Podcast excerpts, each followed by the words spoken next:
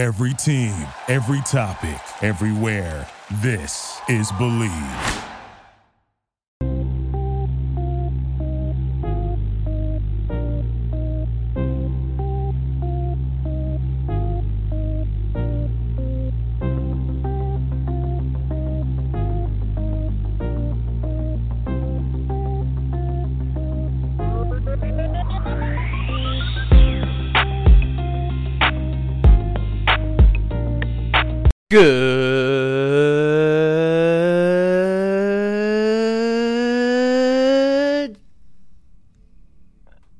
Morning, good evening, good afternoon, or good night.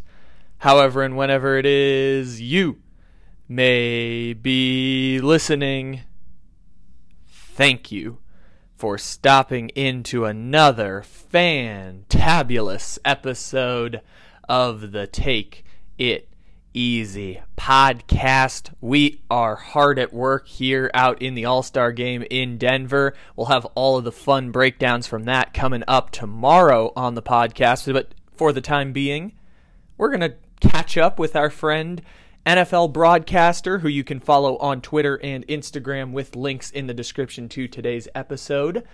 Because it's been a little bit. And the last time we talked to him, he was crazy in free agency, and I may or may not have broken the news that Richard Sherman will be signing with the Cleveland Browns. We're still waiting to see the results of that. But we wanted to catch up with him, and you can also check him out on YouTube as well. I forgot about that. We did this on his YouTube Live, uh, and this is the outcome of this wonderful hour that we spent together. So, with that being said, let me turn it over to our friend NFL broadcaster.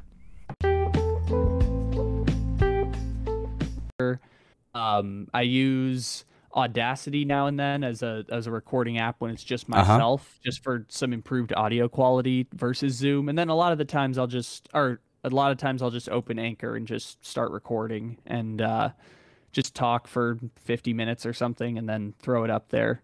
I like Anchor that way just because you can just it saves it straight to your files and then you can make it on a podcast. So I use Uh huh.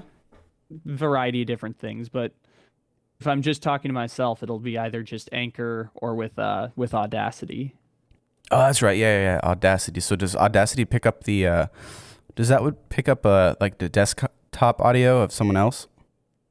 Uh, we don't, but I know that um with the DSD podcast, which I produce and kind of co-host now and then, Mhm. um we'll we'll like overlay our audio tapes. So we'll have like two tracks. We'll talk on the phone, and then Mhm. we'll overlay both of the audios, um, so that it lines up with what we were talking about in the conversation. So. Dang, that Audacity can give you like two tracks if people are talking on in the same room. Like Uh-huh. you can start two recordings, but if you're in different rooms, it doesn't exactly work that way. So I've noticed a thing on Anchor, like when I'm recording on Anchor on my PC, it just says like it's like up to thirty minutes only. So Uh, th- so it's the same thing for me. I know on the phone you can have infinite time, but yeah, if if a segment goes longer than that, then uh, I'll just like stop around like 28 minutes and then let it upload and then just press record again and just pick up from where I left off. Yeah, I I think it does Hmm. only give you 30 minutes on the PC. that's weird. Yeah, Really phone weird. lets you go forever. I've done like two and a half hour podcasts and two hour mock drafts on the phone before with Anchor, just setting it up and doing uh, like a conference call like we Uh-huh. would do if we used Anchor. So I've done I've done that for like two and a half hours before. That's interesting. Yeah, I've been trying to find a way to like do this. So right now I'm I'm recording in OBS. So I just pressed record a few minutes ago. Um, so I'll once again say, guys, this is Kyle with Take It Easy podcast. Um, go and give their podcast a follow. Um, I believe they're on Apple, Spotify, Anchor, probably all the platforms. Um, they have, what do you say, like six thousand monthly listeners? That's awesome. About about six thousand uh, on a That's- good month. We That's crazy, man. How many uh how many of you guys are there on this the Take It Easy podcast? I mean, so I it, it's my podcast specifically, but we have you know friends that pop on all the time. You're one of them, and our buddy Walter and Blake Jude, our NFL draft guy. Uh-huh. Sports Dosage comes on pretty consistently. We talked to recently. We've been talking to our friend who runs the uh, the House of Phoenix Suns page on Instagram a lot because obviously the Suns are making a nice yeah. little playoff run. Um, yeah. International correspondent Morgan from Australia. We've got a lot of friends that just come on, and obviously you're here, and there's all kinds of people that stop That's in, awesome. and, and if you listen consistently, maybe you've grown to to like them a little bit more than uh than you than you did originally. Like yeah. they, they kind of become characters in this weird show that we have. yeah, that's awesome, man. That's a uh, that's really cool. That's something I've been trying to do on this one. Is like because it gets hard talking to yourself. You know, every time I do a live a live YouTube stream or a, a podcast, because I take the YouTube stream and then I just like uh, switch the YouTube link to like a MP3 file, and then just mm-hmm. upload it as the podcast. But I was like, man, I got to try to get people on the show just to give me something to talk about, you know. And it's hard talking to yourself, uh, especially if the chat isn't as active.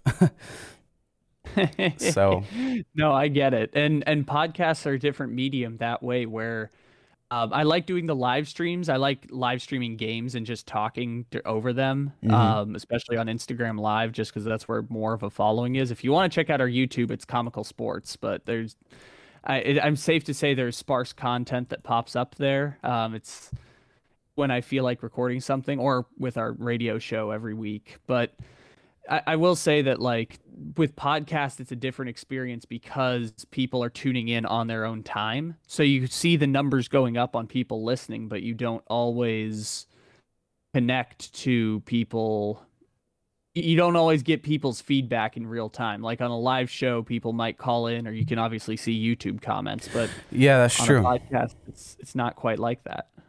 That's very true. Yeah, that's why I don't know. I've like always been a YouTube guy but it's like I know how big podcasting is getting, and so I was like, well, I'm gonna try to get the best of both worlds. I'm gonna because I know that YouTube is like one of the platforms you get into for success. I mean, even though it's so hard to grow on YouTube, but that's just like something. I've been thinking about that a lot recently. I'm glad you brought that up. It's just.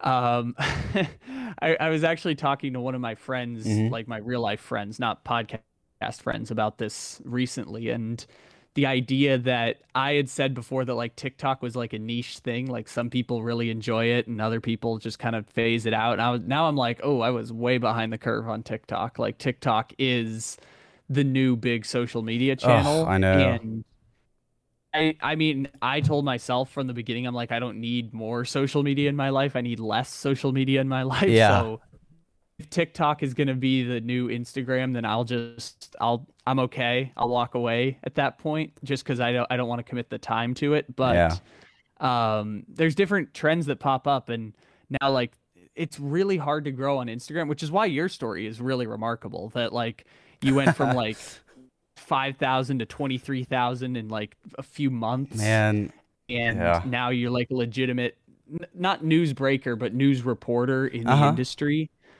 and the idea that that happened in the modern Instagram where the market is so saturated on those things is really remarkable. And so, you know, the same that.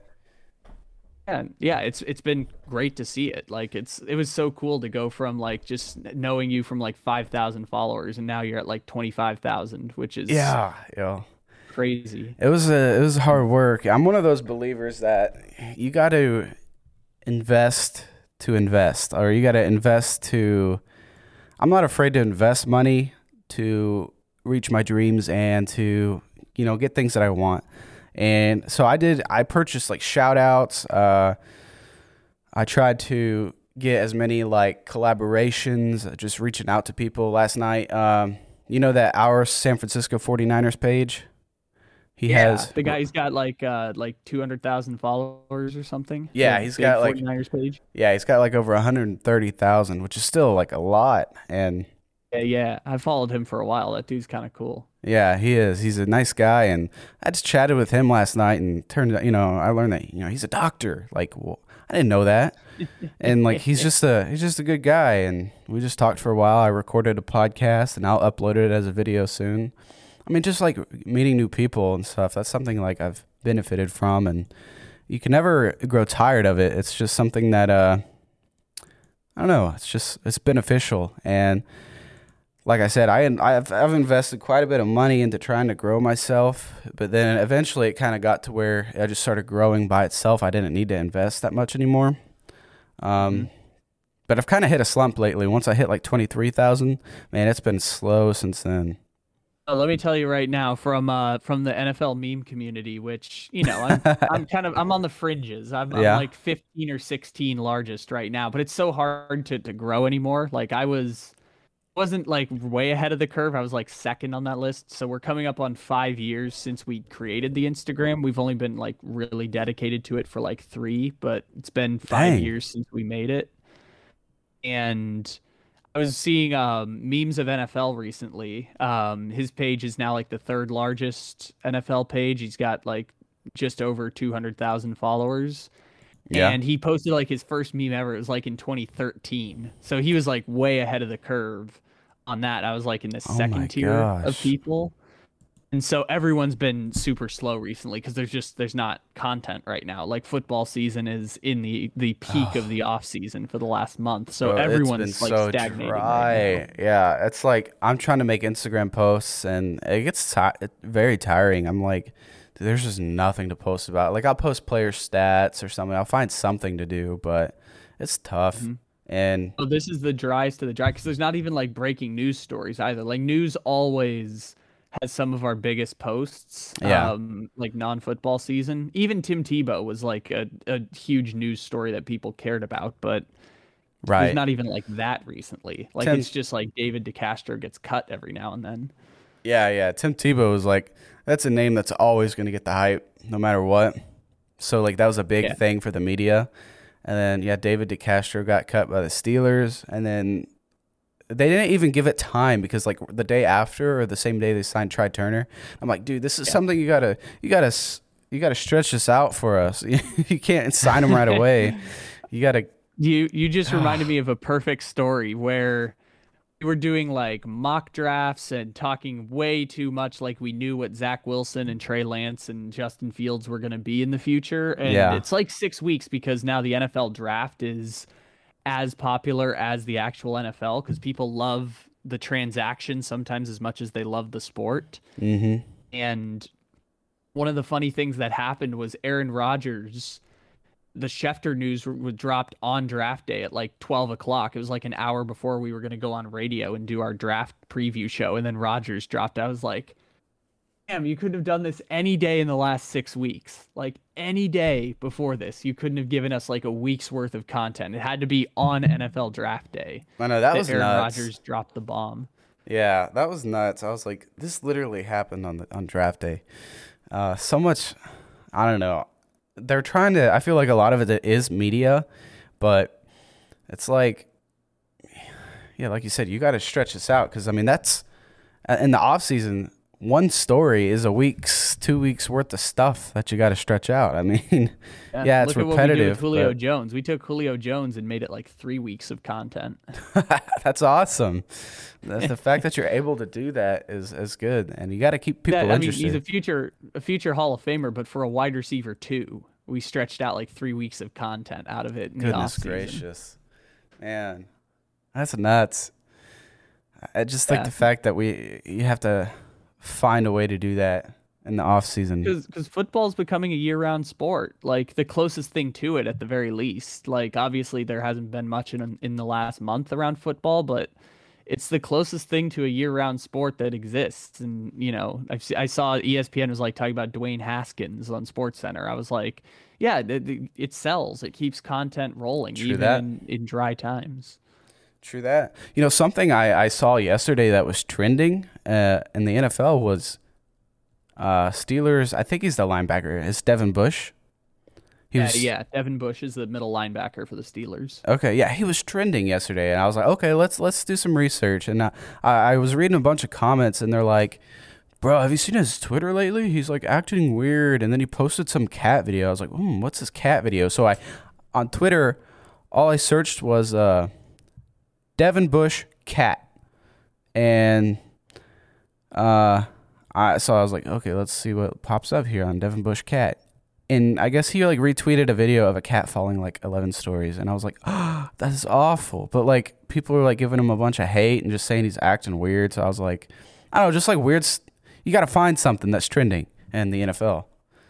That was the story from like Monday, wasn't it? Where he, he was he made the TikTok joke, and everyone was like, he, he doesn't know, uh, he doesn't recognize who's on his own team, and uh, yeah, Devin Bush is now the guy who we're like, okay, let's talk about him for the next week or something, because now people are drawn mm-hmm. to Devin Bush's Twitter over that one TikTok tweet. So yeah, he's like, if you if you got TikTok, stay the f away from me. If you're a grown man and you got TikTok, yeah, I'm like, dude, aren't you on TikTok or aren't you like making? And I'm like, dude, you have literally the Steelers locker room is nothing but TikTok, and it's so annoying.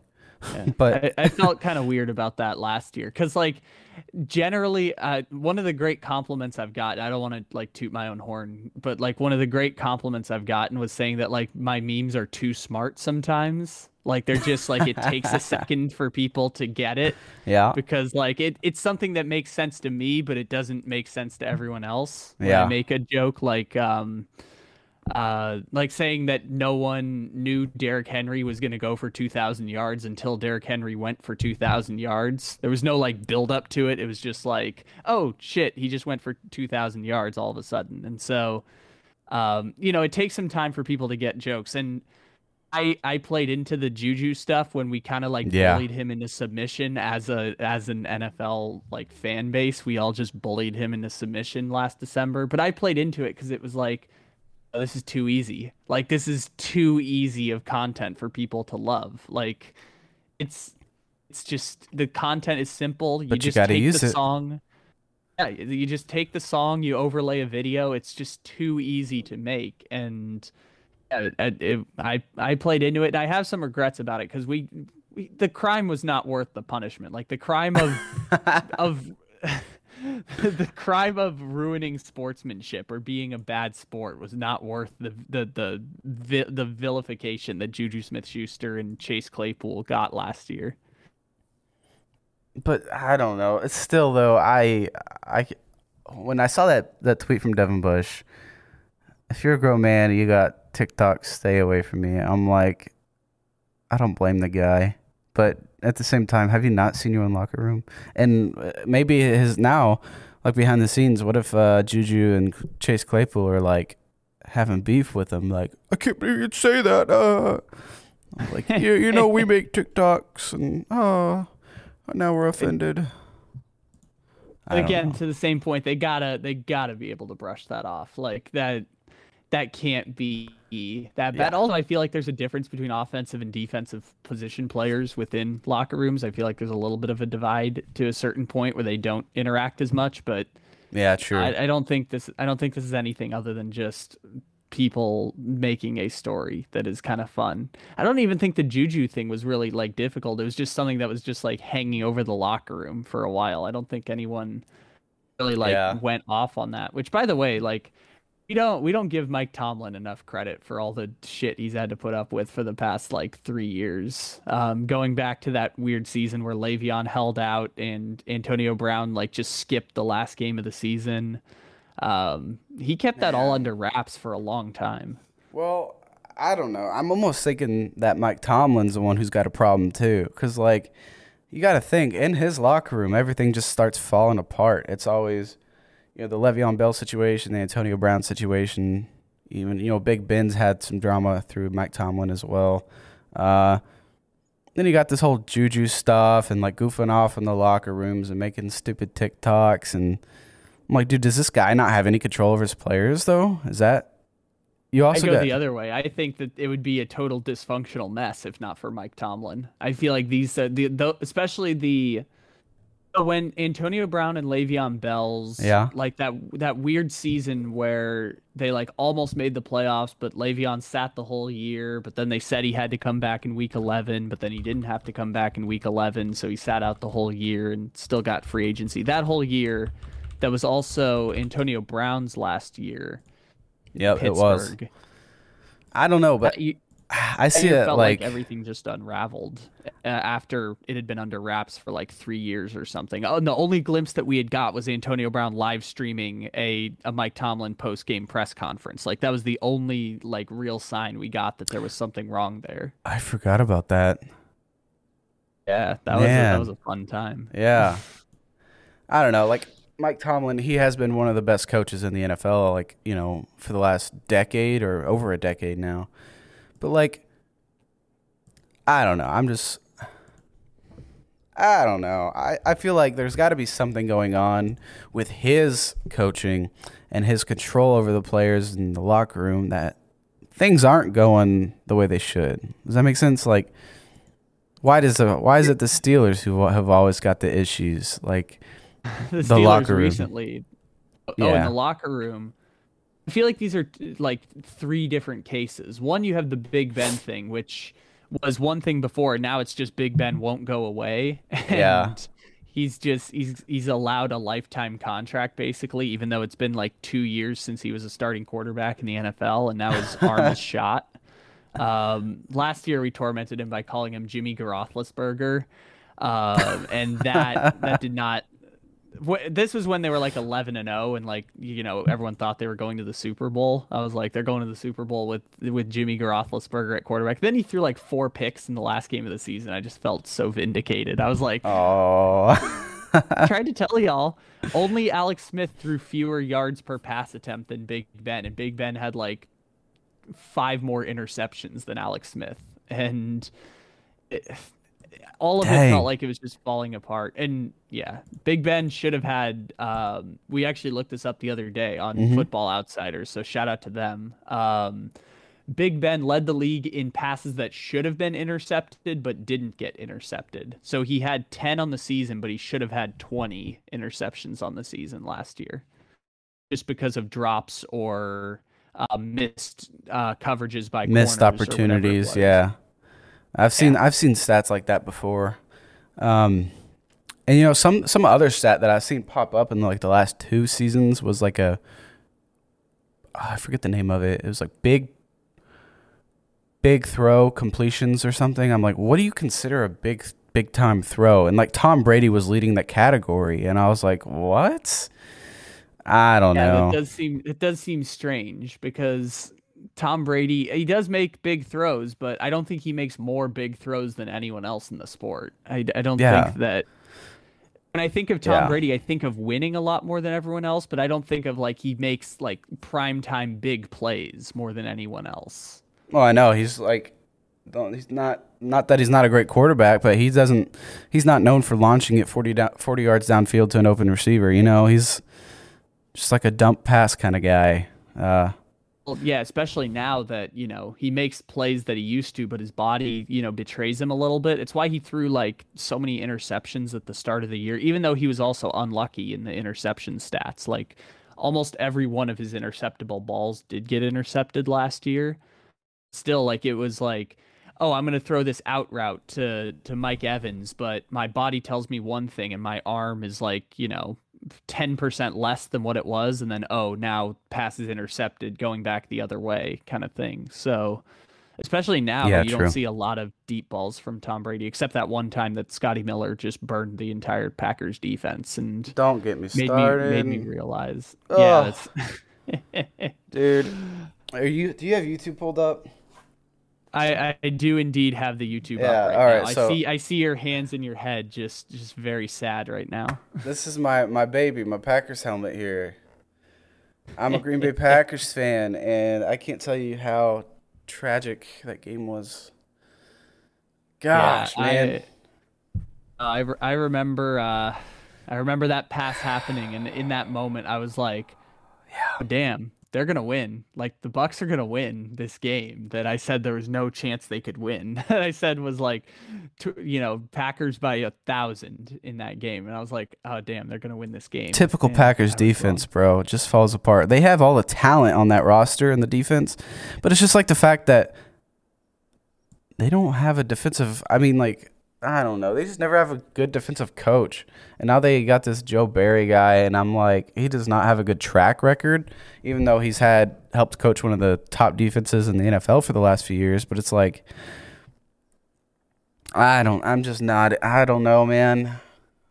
I don't know either. Like the Packers are obviously talented on defense, and and I think getting Preston Smith out of there is going to be a, a plus for y'all. Like I think Rashan Gary is like a ridiculous like star player in the making. Like that dude is unbelievably good. He just hasn't like gotten all the opportunities yet. He took a huge um, step up this this last season for sure. Yeah, for sure. Like I, I think he is a legit star in the making, like breakout candidate next year per se. Um, I know he kind of had a breakout year last year, but now Preston Smith is gone. Like he is, he's going to start like every snap basically for the Packers at at outside linebacker. So they they yeah. have the pieces on defense, but I don't I don't know how you put it together. And I think they're probably still like the best team in one of the best teams in the NFC, like one of the three best teams in the NFC on paper.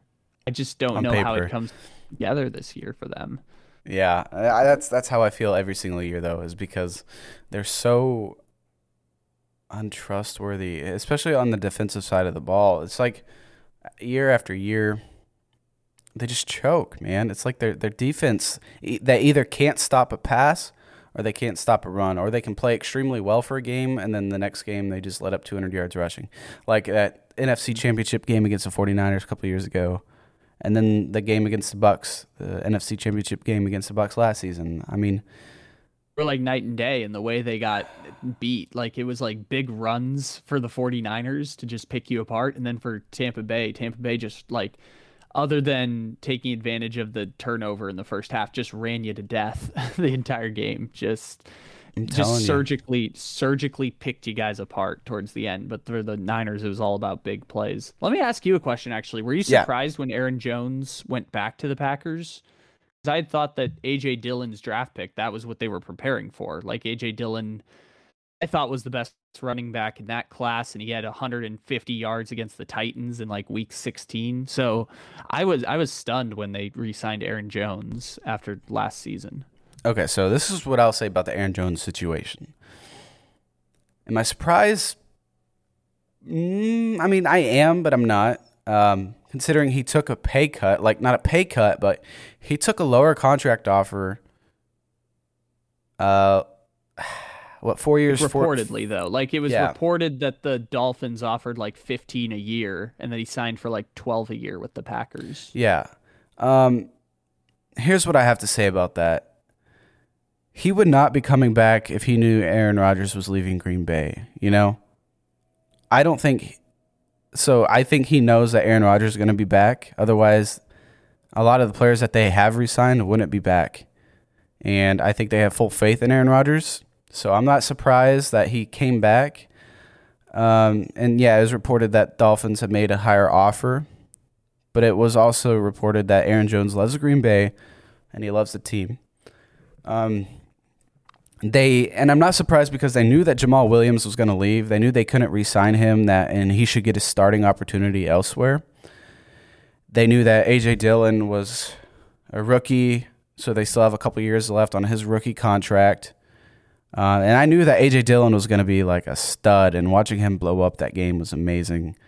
Um, I don't know. I guess it was surprising for Jones to come back, but it also wasn't because, like, I, I don't know. Do you, do you, does that make any sense? Like, yeah, no, I I get what you're saying there, and yeah. I it just assumed that the whole process was about like turning over to AJ Dillon and not paying top 10 money for a running back and that's true. It is unlike Green Bay. Green Bay doesn't usually do something like that, especially for a running back or receiver position. You know, they don't they don't really pay top tier money for for that. Um, like it's not not disrespectful to Aaron Jones, but I feel like I can name seven to ten running backs that I would prefer over Aaron Jones. At least now, like Aaron Jones might get better with age and break the running back trend, but there's also a scenario where Aaron Jones becomes a really bad contract for the Packers and any team. But like it's it was yep. just kind of surprising. I was like, I thought the whole point of this was to like have AJ Dillon be the number one and then go get like a, a James White or something or someone who's just a pass catching back. Yeah, yeah, yeah. That is weird, but you know, since I think Aaron Jones is like what 26, 27 years old, maybe he's older than that. Um, oh, he is. Oh. I don't know. I think he's like twenty six or twenty seven. Let me look. See, by the way, Jamaal Williams is a Lion. I didn't even know that. yeah, he signed with the Lions, man. Uh, and, let's see. Aaron Jones will turn 27 on December 2nd. Um, okay, so he's 26, about to be 27. Mm-hmm. So he'll be, and he signed a four year contract. He'll probably be heading into his age 31 season, I think, on his last year in Green yeah. Bay. And. I think that, and you know how running backs usually have a shorter career. I think that they knew this. The Packers knew this, and they know the risk behind it. And that's why they didn't offer him $15 million per year. And they made sure Aaron understood that, like, we really want you in Green Bay, but we're going to offer you four years, $48 million. And I think that Aaron took that deal knowing that he was going to have the best quarterback in the league coming back, argu- arguably the best quarterback in the league. You know, there's uh, lots of arguments about that, but mm-hmm. I'm just saying he wouldn't come back unless he knew this team was going to be competing because he could have made better money elsewhere. Um, I think he also, loves it. Let's note that, um, courtesy of Spotrac.com, that this contract is a four-year deal, but in actuality, the Packers can get out of it with a six and a half million dollar cap hit um, oh. after two years and twenty-one million dollars. So the Packers can theoretically get out of the contract in two years um, and only pay like ten and a half mil a year. See, that's smart. That is very smart. If for some yeah. reason he just shuts down and does not play well, I mean, there you go. That's the, the way out of it. Have, the Packers have a contingency plan in there, which makes it even stranger that he didn't take the Dolphins offer. If they can get out of the deal in two years and only pay like six and a half million in dead cap, then I, it makes it even more shocking that Aaron Jones didn't take the four-year deal from the Dolphins. Okay, so that's what that actually proves or supports my point more. He would not come back with a contract like that if he knew that Aaron Rodgers wasn't going to be there. If he knew that he didn't have a chance at a Super Bowl, I don't think he'd come back. Like, oh yeah, for sure. I don't know. I just think that the players know what's going on, but they're just letting this ride out. You know, this is Aaron's life. It's his drama. They're just going to let him deal with it. Um, the franchise is a stalemate right now. Aaron said, "I want to leave." They said, "Tough luck," and now they're just both at a standoff. And you know, at you know two in the afternoon today, at least where I am, two in the afternoon, that Aaron Rodgers is going to play the match on TNT, and I want to see if he does something stupid, um, or does something that that sets Twitter on fire because he's like, "Oh, screw the Packers," or you know, wears an "I'm offended" T-shirt or whatever it is. Like, you know, I, I just want to see if he does something like that. I read something that like Aaron Rodgers didn't want any of this stuff going public, but it did. I think this whole frustration issue, like he wanted people to know he's frustrated with the Packers, and I don't blame him because, I mean, obviously, I'd be frustrated too. If you look at what Tom Brady does in Tampa Bay, he's like, I want these players around me. Coach, you do this, I'll get you Super Bowl. Aaron wants that. So obviously, he's he's offended and he's frustrated with the Packers. And he didn't opt out. That's the thing. I don't see him leaving Green Bay because even though he's he's frustrated with the team, it's not I read that he didn't want the stuff going public. Somehow like the frustrations you know, got leaked and then people blow it out of proportion. So he's just like, okay, I'll just ride along with it. That just helps prove my point more. And yeah. He's just there's living his life. Something there. It's not like there's nothing there. Right. Yeah. There. I mean, he's definitely frustrated. Um, but I don't think it was to the point where like he's he didn't demand a trade, he didn't request a trade. There was reports saying that he would have accepted the trade to the 49ers. Um, but you know, that's just rumors. Like I don't at this point, you know, I don't who knows what's true and what's not true.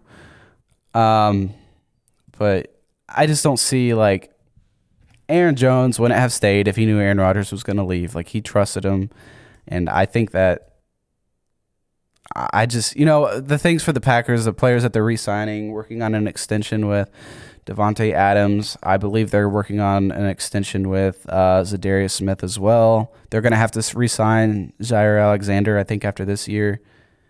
I think mm-hmm. they're working on all of that, knowing that Aaron Rodgers will be back. Hopefully, that's just the good. Uh, that's the the mindset I'm trying to have to make it all make sense in my head. But yeah, no, I get that, and you, the good part is like there's there's a lot of reason to be frustrated. I can go down a list of a decade of betrayals, beginning with just everything Mike McCarthy. Just everything Mike McCarthy was a betrayal. He was there five Aaron years Rodgers. too long, man. Five years yeah, too pretty long. Much. It took it took them losing with Aaron Rodgers at home to Josh Rosen to finally be like, okay, that's that's enough. Um, we we have we can't fall any further. We can't oh. fall any oh. further. That poor guy, dude. He's done everything he can for that team. He's put it all on his back. And yeah. oh. and to the point on Rodgers, like I don't think he wanted the the rumors going out that he wanted a trade. I, I the 49ers one made no sense when they said like they offered the 3 pick and other compensation like Jimmy G and the third pick for Aaron Rodgers. I'm like, yeah. That makes that makes no sense because they technically already have their quarterback. So yeah, Jimmy G might start, but are they going to draft like Kyle Pitts with the third pick in the draft? Like n- none of it made sense. And so I don't I don't think he wanted to get it out there, but I also I knew even when people were talking about, hey, Aaron Rodgers can have an opt out and get 20 million dollars fully guaranteed. Um, I knew that wasn't going to happen because that felt like folding, like in, in card terms, like it feel like you were just folding your hand if you opted out and retired for the season. Like I think Aaron Rodgers at coming off of an MVP doesn't hate the Packers so much that he's going to retire. Like, no, absolutely not, not. Not that. And going into your age 38 season, what kind of quarterback would do that? Like, you don't have that many years left. Why would you waste one? Just, I'm so frustrated with the team. I'm just going to not play. You know, he's not going to hold out. Uh, Ooh, that's interesting though, because I do think he, I do think he'll sit out into camp. I think he will sit out into August and maybe September, but at least August. I but he'll definitely gonna he'll start out. week one. That's how I see it. I mean, he doesn't have to say, show up. I would say I'm about eighty percent sure he starts week one for the Packers, and he might he might do an Emmitt Smith thing. So back in the '90s, Emmitt Smith sat out a season after a Super Bowl and the the Cowboys started 0 and 2 and then Jerry Jones caved and gave him the largest contract extension of any running back in NFL history and he was back and they went on a crazy run that year. I think they lost in the NFC Championship, but he might Dang. he could sit out maybe one, maybe two games. I'd say like 80% sure he'll start week 1, but maybe he sits out like two or three games. and he's like to, all right, you guys want to you guys want to draft Jordan Love? Fine, play him. See how you do. You know that, that might be how he he takes it, and yeah. they'll be like, "All right, Aaron, we need you back, please. what do we need to do to get you on the field?" Yeah, yeah, pretty much. That's and, a good uh, point. Yeah, again, not not saying that's going to happen. I'm saying like 80% sure he'll be the Packers starter week 1. Like he will he will eventually lose this like stare down with management. I think because I don't. I don't think he's ready to make it ugly. Like I don't think he's gonna make because you can get out right now if you're willing to make it ugly and make things awkward with the organization. Yeah, you you can get out. I just don't think Aaron wants to make things ugly right now. He just wants to be very cool and calculated, which you know has kind of been Aaron Rodgers' whole career is just calculated real. moves. The dude is smart. I mean, he's a genius. Um, he protects the brand very well. He protects the Aaron Rodgers brand very, which to be honest, the Aaron Rodgers brand isn't very much, but he he protects it very well with cool, calculated decisions. Well, he's been labeled as like a diva his entire career, and I think he's just like, you know, last season it looked like he was having more fun. He had a he had a uh, smile on his face, you know, every time he played, and yeah, it, it just like in this off season, it's like he didn't seem to care. Like he's like, fine, you know, I'm just gonna go and chill with my new fiance and enjoy my off season and. I don't know. You know what I mean? Like he's like, I'm just not gonna let this go to my head.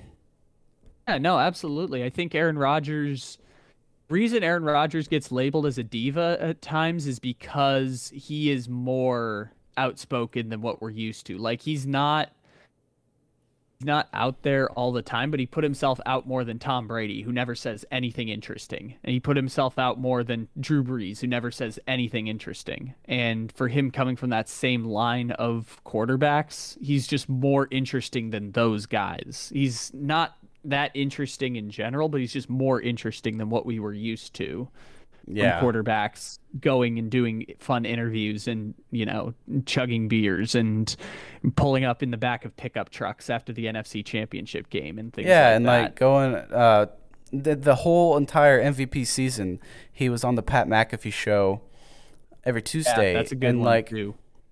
I mean, he was doing that throughout the season. And he won the MVP. Like, how cool is that to have the same quarterback on your podcast every single week no, and then he just gets better and better and better and wins the MVP. Like, yeah. And then you ask him, like, dude, like you just won the MVP. Like, I don't know. He he was just so yeah. much happier this off this this entire season or last season. I think yeah, I think so. Look at look at his life. He's got it. He's now gonna get married. He's Aaron Rodgers who wants to parlay being the greatest quarterback to ever pick up a football into hosting a game show, which is you know interesting. Um, yeah. He he's you know 38 years old he's coming to the twilight of his career he's got a great team like i mean i know that it ended in heartache but they had a great team maybe the best team since 2011 that the packers have had the one mm-hmm. that went mm-hmm. 15 and 1 and lost to the giants um, they've got a great team like of course life should have been awesome for roger and then it just like 180 flipped. That's why I'm, that's why I'm thinking so much of it is just media. Like I'm sure he was frustrated with the the front office and management, and he was having conversations. But I think it, something got leaked, and it was totally blown blown out of proportion.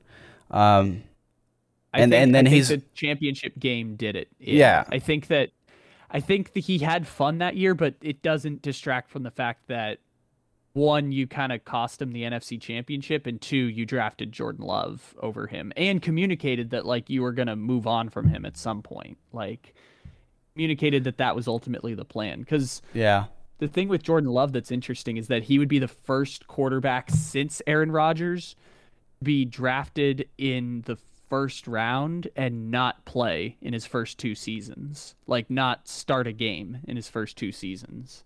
That's so, true like usually when you draft a quarterback in the first round, you anticipate that within by two years they'll end up being the starting quarterback at some point. Like they would at least find the field in some way. So, um, yeah, I think there was an anticipation that he was probably gonna be moved. I still can't believe they drafted a quarterback. It's, but okay, well, so so yeah.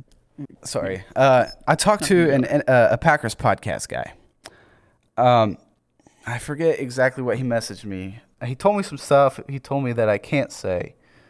So, and I don't know, you know, how much of it is true, but this is what he said. Um, that he thinks the mindset was. He goes, coming off of the 2019 season, it looked as if Aaron was starting to decline a little bit because they still had a lot of talent around him. So they drafted Jordan Love on the fly because he was available at the spot they liked. He says he thinks they dra- drafted him on the fly, not knowing what Aaron was going to do the next year. And knowing that they'd have four years of a rookie contract, they could always try to trade Jordan Love away, knowing that he would be coached and mentored by one of the greatest quarterbacks in history so I don't know. He had it was like in, in, a bunch of DMs. He sent me like a mindset through a coach, and I was like, "Dang, that actually makes sense." And yeah. but I, I would have to like scroll through a bunch of messages to find it. But like yeah, and it, it made sense saying, at the time, right? Like the Rodgers move made sense at the time. Not like sense where we're like we all like laughed at it, like it was it was idiotic, but it was for um, sure idiotic. It was defend it was defendable at the very least, where you could see what they were thinking, where they were better last year when Aaron Rodgers was a game manager. Uh, when Aaron Rodgers had to take over in games, they ended up like losing at home to the Eagles and yeah, uh, yeah, I remember that. There, there, that was painful. I think it was on like Thursday night football too. Like that made it even worse. It was like kind of a prime time game. But they lost to Wentz. Yeah, the, yeah, yeah. Wentz Oh, Carson, it's going to be such a weird season this year. It but, is. Uh, uh, to that point, like you could see, you could see it starting to change, and obviously you had a new front office and a new coach that sometimes want to pick their quarterback. Mm-hmm. And to their credit, they've been pivoting. Like they've been, they've been shopping Jordan Love. They've been committed to, at the very least, a contract extension, maybe for Aaron Rodgers. Like that, it's, it's not like they don't realize, oh, we kind of messed up, but did trade up to get a quarterback, and yeah, they did. It's, it's someone who like like you we don't hear a lot of people saying oh my gosh jordan love is amazing. Like jordan love is fantastic. Like jordan love seems like yeah he's okay. Like yeah. pretty good. Not good not great. Like we, we haven't heard like in camp everyone's like oh my gosh this guy's amazing. Like uh, I just remember that happening with Dak Prescott. Everyone was like, "Yo, this guy's like a fourth round pick, but he plays like a four year veteran already." And then he obviously became Dak Prescott when Tony Romo broke his back. But yeah, he did. You know, you don't you don't hear a lot of that from Jordan Love. No, you hear like uh, he's progressing. Uh, he needs to work on a lot of fundamentals though, and blah blah blah. I'm like, dude, was this guy really worth trading up for? I mean, you took a guy in the first round. You traded up for a quarterback in the first round who would have been available in the second or third, I think, but it's whatever. I mean, I think I think the reasoning was they were afraid the Saints were going to take him at 27, which is why they traded up to 26. But even then, like like Jalen Hurts for the Eagles, like Jalen Hurts is a backup quarterback, and well, he can be a starting quarterback with the right circumstances, but the Eagles are going to suck next year. Um, but Jalen Hurts, Absolutely.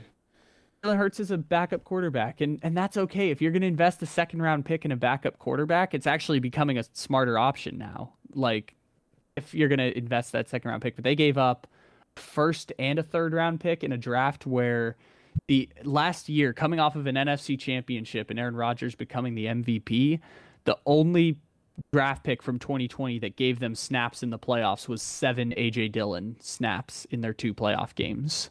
So that's the part where it's like, oh, you didn't get any help. Like not even like yeah. seven snaps of a backup running back. That's what you got in the draft coming yeah. off of an NFC championship. That's very game. true. That's very true. Otherwise, I mean, it looks like a pointless pick. Like you just wasted a first round pick because by the time Aaron hangs his cleats up, his Jordan Love's rookie contract's likely over. You know, that's why I think. It's like yeah, it's like Garoppolo all over again. That's true. And I don't know. I I'm just like it's dumbfounded, and I think that's what you know some of Aaron's frustrations are for sure. Um, mm-hmm. oh, let's see. The Packers are in a weird place there, and uh, you know, Gutekunst and uh, Lafleur are kind of in a weird place because Lafleur. I don't know if you noticed. Yes, Lafleur. Uh, you gotta say it like dodgeball. like it just ends after the L. Le fleu. you ever seen a uh, dodgeball? Ben Stiller's like, suck on that, Lafleur. Lafleur. Uh, and then the Mike Lafleur is now the offensive coordinator for the Jets. So yeah. you got two Lafleurs. Uh, I love doing that. Um, Lafleur. Um, I don't know if you noticed, he, he felt like he was getting kind of predictable towards the end of the season. And that's where I'm like, oh, now he's in year three. So now this is the time where you have to start evolving. Like, that's the one thing I give Sean McVay credit for, for being the wonder kid child who went to the Super Bowl with Todd Gurley. Um, Sean yeah. McVay has totally evolved himself across the last two years. And it makes me realize, oh, he's going to be a coach for the next like 30 years in the NFL because he's he's totally evolved his his schemings. Even though last year they had shortcomings because of the quarterback. yeah, um, I think they were twentieth in scoring last year, but he's to- he's evolved like three different times in totally changing how he runs the offense um, with based on who he has. So that's where Lafleur. Lafleur. kind of in that situation now. Yeah. It's like, oh, you were kind of predictable after, you know, two years, people kind of figured out how to stop you. So how do you change it up with basically the same team with you know Rodgers, Adams, Jones, Robert Tonyan, and as I like to call them, Equanimeous Valdes Scantling Brown Jr. yeah, they're basically useless. I don't think there's even there's not even to me a solid wide receiver too on uh, on the Packers. You know, I don't Allen Lazard. I don't think a, is I was about to say, not a Devin Funchess fan. I mean, he opted out on the year he signed with us. I mean, what a. St- I don't know. I mean, he, he wasn't great good. before, but yeah, I don't know. It's, he's at a least depth. It looks like a wide receiver too. No, I think he's depth. Um, I don't even think he'll. He might start as a wide receiver too this season, but I don't think he's going to end up that way. Uh, I just think that I like the Amari Rodgers pick, but the fact that they still didn't pick a wide receiver in round one this year just pissed off Aaron Rodgers more and more.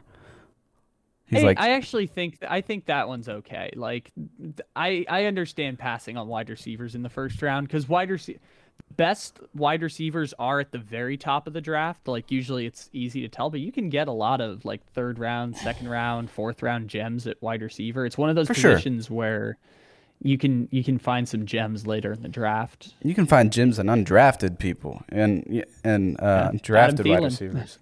Adam Thielen. Uh, oh shoot, there's undrafted running Tyreek backs. was a Tyreek was a fifth round pick there. Um, yeah, there's a uh, Antonio Brown was a sixth round pick. Um, True that. Keenan Allen, third round pick. But then a lot of them are like, you know, Amari Cooper, third pick, Julio Jones, six, um, Odell, 13, Mike Evans, 13. Like, there's a lot of like top of the draft guys too, but you, you can get some studs late in the draft too. Uh, even Davante Adams, like mm-hmm. Davante Adams was a second round. He was pick. a second round pick, and they expected him to be good in his first two seasons. He sucked, but he stepped yeah. it up, man. I feel like see, I did this research during the season last year, so I kind of remember. I think DeAndre Hopkins was late first. I think he was like 27 or something in the draft. Where did um, Hopkins so, play? Was he at Clemson? Yeah, or... he was at Clemson with. Um, I think he got one year with. No, he was before Watson, so he was with uh, Tajh Boyd. I think was his quarterback. I don't even know who um, that was. Yeah. So this is these were the early Dabo days at Clemson where they were they were playing in the uh, the Little Caesars Bowl and they were playing in the uh, the Music City Bowl and winning like oh seven eight gosh. games a year. Yeah. yeah no. the, the, Did... the magical year that could have foretold a lot with Clemson, where the year before they went to the championship in 2015, they played in like the Russell Athletic Bowl in 2014 and they won like 51 to 0 and oh it kind gosh. of foretold that that's what the team was going to be. It was like oh this team is way too good to be in the Russell Athletic Bowl. And then they ended Florida State. It happened to be when Jameis Winston was at Florida State too. So they lost a few Winston was a stud at Florida State I will say that. They were such a great team and then after he, Winston was drafted Florida State fell apart. I know that Dalvin Cook oh, yeah, was there yeah. but uh I can tell you, I can tell you the moment that it all fell apart, and it was a, uh, it was a college game day. Mm-hmm.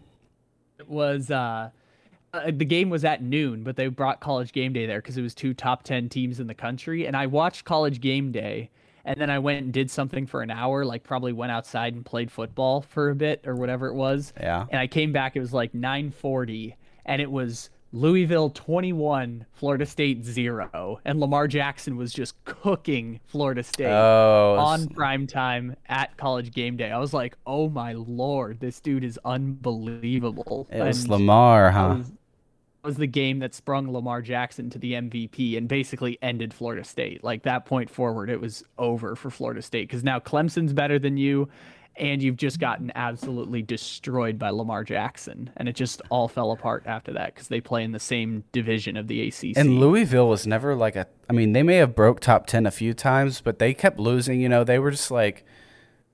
They're they're yeah. like a high scoring offense, but they never had a defense. They weren't like competitive with the SEC and everything. So, and he still won the Heisman. They were, they were fifth in the country. They got up to fifth in the okay. country, and they played number three Clemson It's like in in like early November, and it was like fourth and goal at the two yard line. They were down six points with like a minute left, and they had fourth and goal at the two. And Lamar got stopped like a half yard short of a touchdown. So they were like a half yard away from going to the championship that year. But then after they lost that game, I think they lost to like Kentucky and then oh. finished like eight and four or something. Like it after they lost that game at number five, like they just lost like two games in a row after that, and one of them was the Kentucky. So They're a Lamar got the horrible football team. MVP, but Gosh, man, that's rough. You know, I think Benny Snell was there. Maybe, maybe that was the Benny Snell year, like right before they won. I think they beat Penn State in a bowl game one year, but this was Hmm. this was still when Kentucky was like like seven, eight wins a season. Like they weren't they weren't great that year, and they beat Lamar Jackson at the end of the season. I thought they got less than that, honestly. It could be. I my timelines of Kentucky football are off right now. I'm not not a huge Kentucky football guy, but my, my timelines are off. I don't know who is a like, big Kentucky football fan. I don't know if Uh, I've met my- anyone. my- Definitely my buddy Blake. He comes on the podcast quite regularly. He's an NFL draft guy. He's from Ohio Kentucky border, so grew up Kentucky basketball, oh Kentucky football. I know more about Kentucky basketball than I do Kentucky football. Yeah, Kentucky Um, football hasn't been good until just recently and that one magical season where they had um what was his name? Tim Couch and uh was it um the air raid offense in the SEC. It's like other than that, Kentucky football's just kind of been Yeah, they just kind of been there. didn't they. Uh, who did they hire? Uh, isn't Les Miles there? Or is he with Kansas or somewhere Les like that? Miles was with Kansas, and then he got fired over the sexual harassment thing going on at LSU. so, yeah, Les Miles is gone. By the way, Les Miles won three games in two seasons at Kansas, I want to say. So even he couldn't have broken the Kansas curse at this point. Yeah, I've done multiple podcasts on just how funny Kansas football has been across the last decade. It's been truly unbelievable. From when they won the Orange Bowl with uh, Mark Mangino as their coach, and one of the funniest photos I've ever seen is uh, Mark Mangino at the the Orange Bowl and him being fatter than the Orange Bowl mascot, which is genuinely unbelievable that he's more round than the Orange Bowl mascot. But um, yeah, no. Ever since then, Kansas has been just really bad.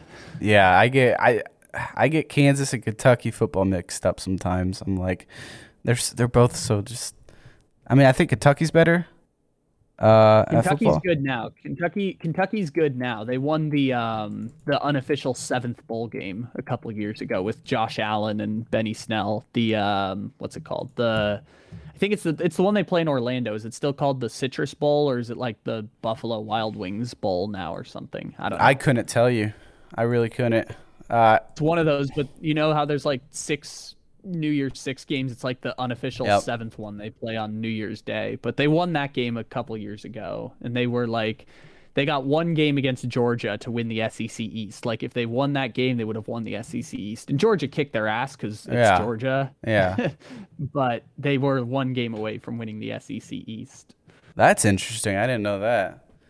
Man, Yeah. I know they did a little better last season, but I didn't know that.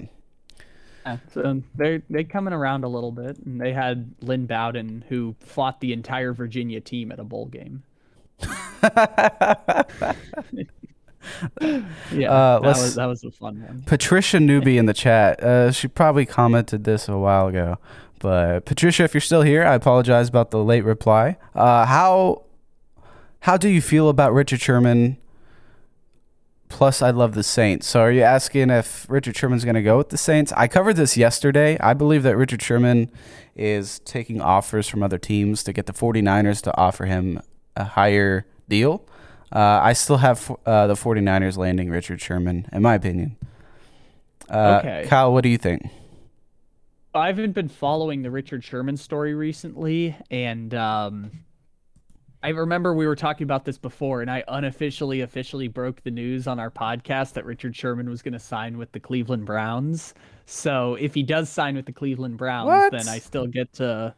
I still get to. Yeah, it was when you were on and we were talking about Richard Sherman, and I said, you know what? I'm going to declare it right here that Richard Sherman is going to sign with the Cleveland Browns with no knowledge of anything. I'm just going to say Richard Sherman is going to sign with the Cleveland Browns.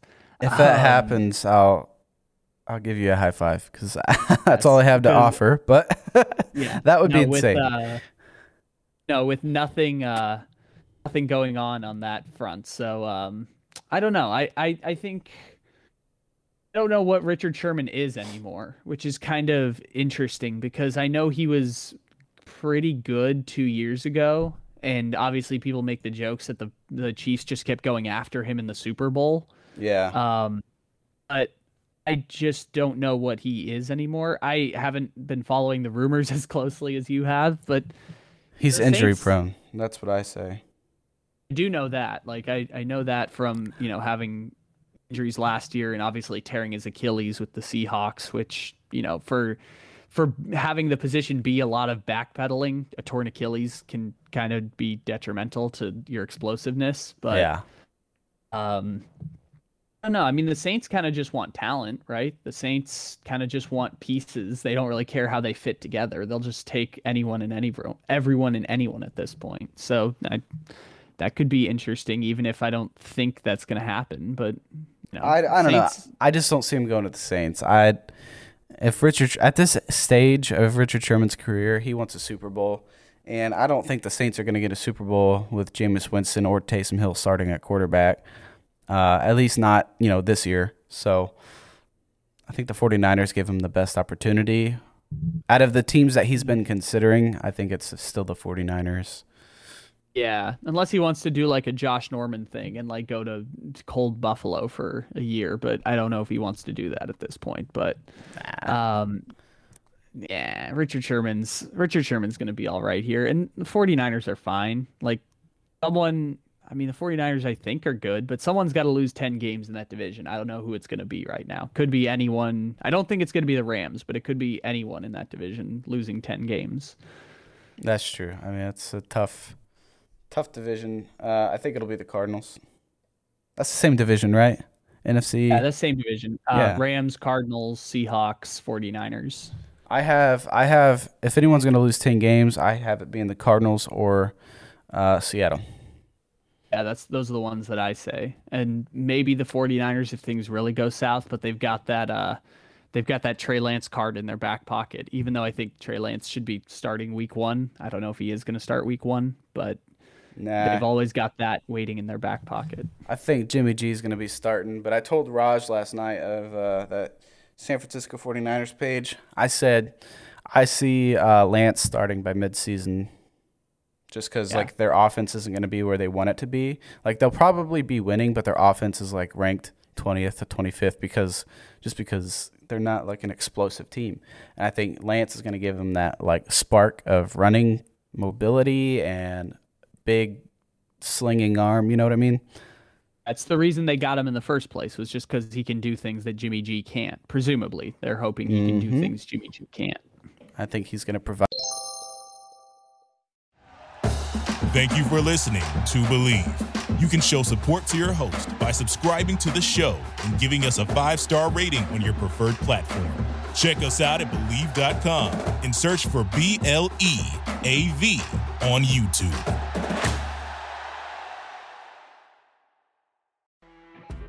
You know, when you're listening to a true crime story that has an unbelievable plot twist that makes you stop in your tracks? That's what our podcast, People Are the Worst, brings you with each episode. I'm Rachel. And I'm Rebecca. We're identical twins who love true crime cases that make you say, didn't see that coming, and we hate the people responsible for them. Listen to People Are the Worst now on Apple, Spotify, or wherever you get your podcasts.